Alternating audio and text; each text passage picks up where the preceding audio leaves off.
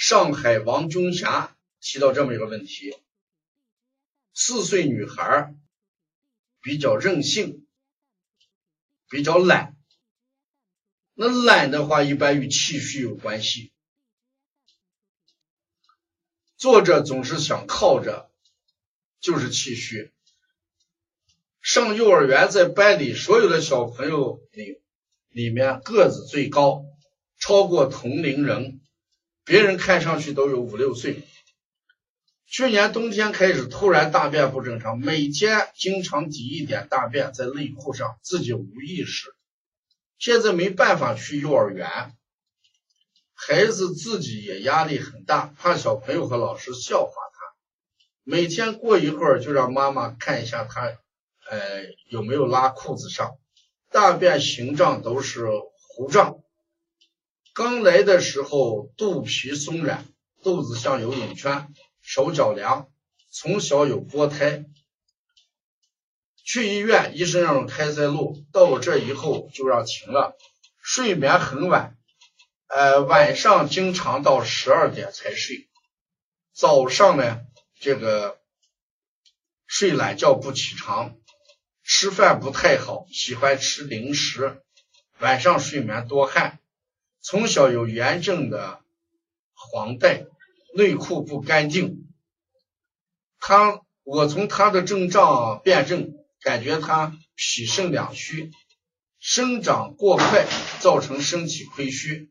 我给他做了疏肝理气、温阳补脾、呃调补大肠和带脉湿约，每天摩腹好长时间。现在黄带不见了，呃也不见再挤一点点大便在内后，但是现在要五六天才拉大便一次，成型或稍微有一点干。多胎有改善，睡眠没有改善。现在想调节孩子大便，还有睡眠和波胎，希望老师给予指教。那波胎肯定是什么？哎，气虚。从这个孩子的舌象来看，从舌象来看，你看舌质厚，舌尖不突出，舌尖不突出，那向上的力量不足。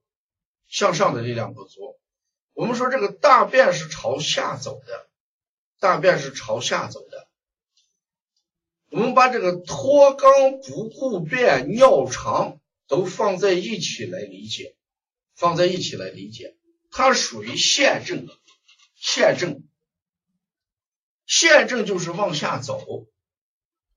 那如果这个气宣发不好，它就会怎么样？往下走，既然大便是糊胀，那肯定以调脾为主，所以你理解这个脾肾两虚也是正常的啊，是正确的。孩子这个脾为后天之本，肾为什么先天之本嘛？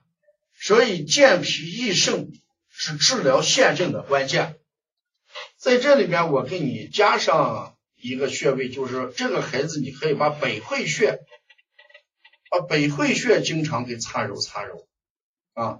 百会穴，舌尖不突出的孩子睡眠不好，事实是心阳虚的特点啊，心阳虚的特点，心不藏神嘛啊，心不藏神，所以你给孩子呃，除过加百会穴，把心腧也加上。加心腧是为了管睡眠，加那个百会呢是为了治疗陷症。至于波胎的话，你可以给他揉带中、气海跟关元啊，所以把这几个穴位作为长期治疗的一个原则，就是给孩子举阳生陷，揉百会，揉心腧。主要是改变孩子什么神能心能藏神，揉膻中主要是改变孩子气虚懒，手脚冰凉还是气的问题啊，手脚冰凉还是气的问题，为什么？气虚不能不达四肢？我们说气为血之帅嘛。人之所以手脚冰凉，就是血不能达到四肢，所以还是要气海关元膻中来作为重点。